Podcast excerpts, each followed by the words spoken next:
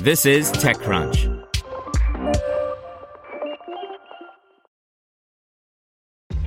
This episode is brought to you by ShipStation. You know, some things take a lot of work, like sending little robots to far off distant planets. And just as that's challenging, so too is running a successful e commerce business, especially when there's so much to do. So I want to introduce you all to ShipStation. Now, I love using ShipStation because of its easy to use dashboard, which makes managing orders and printing labels a breeze and super smooth. Oh, and the customer service is just out of this world. It's exactly what you need to help grow your business. Sign up for your free 60-day trial at shipstation.com slash technews. That's shipstation.com slash technews. This is TechCrunch. Nestle takes a big swig of YFood in a deal that values the meal replacement startup at $469 million. By Ingrid Lunden. YFood, one of the direct to consumer food tech startups that has emerged over the last decade around the concept of meal replacement drinks, is bulking up. Nestle, the food and drink behemoth, has acquired 49.95% of the company's shares, with the option to buy YFood's outstanding shares over the next few years. The financial terms of the deal are not being disclosed by the companies, but according to reliable sources close to the transaction, TechCrunch understands that Nestle's acquisition values YFood at 430 million euros, $469 million, meaning the investment that Nestle is making here is valued at 215 million euros. The investment acquisition will see all of YFood's venture backers, which include Felix Capital, dairy giant Fonterra, agri startup VC Five Seasons, and several others, sell their shares to Nestle, according to documents reviewed by TechCrunch. YFood's co founders and co heads, Ben Kremer and Noel Bollmann, will continue to hold on to their 50.05% of shares and run the business independently. Nestle will have the option to buy the outstanding shares in the next three years.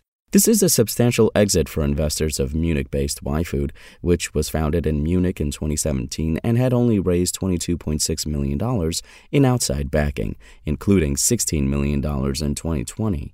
The deal, initially reported as in progress at the beginning of March and formally closed today, will not include any new investment in YFood, which is profitable and has been for a while. The startup currently sells ready made drinks, powders to make your own drinks, and nutrition bars both directly to consumers online and via a network of retailers.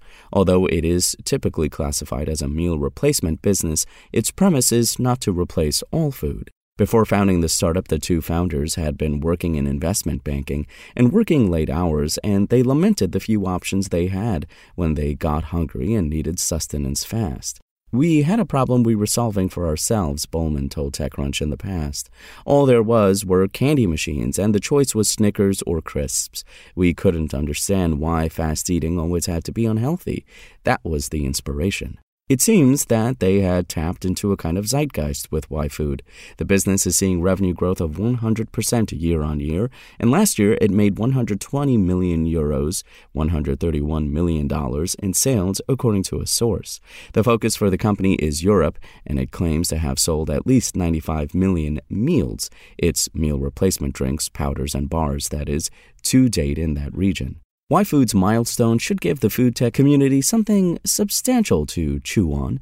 The intersection of tech and food has been playing out as a theme in the world of startups for years, with technologists and entrepreneurs bringing a hacking mentality to the field to take new approaches to sourcing, preparing, selling, and distributing things to eat and drink.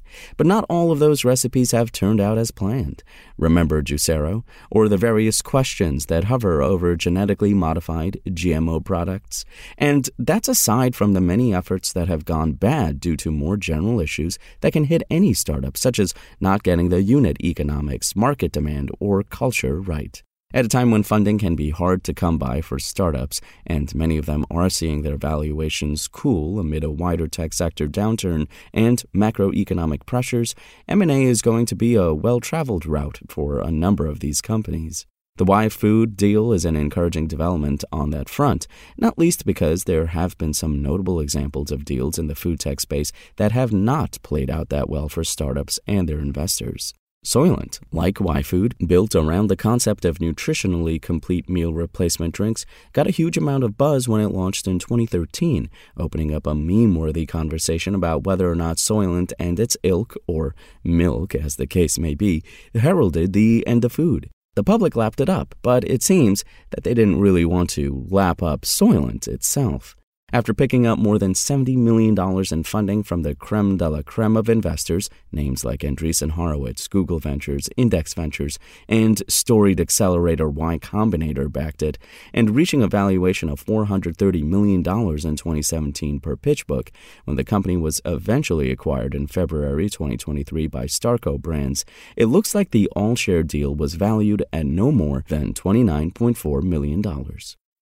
Update Contacted about the deal, YFood confirmed the investment details, would not discuss the valuation, and did not provide further comment. Want to learn how you can make smarter decisions with your money? Well, I've got the podcast for you. I'm Sean Pyles, and I host NerdWallet's Smart Money Podcast. Our show features our team of nerds, personal finance experts in credit cards, banking, investing, and more – and they'll help you make the most of your money while cutting through the clutter and misinformation in today's world of personal finance. You'll get clarity on strategies to help you build your wealth, invest wisely, shop for financial products, and plan for major life events. Listen to NerdWallet's Smart Money Podcast wherever you get your podcasts.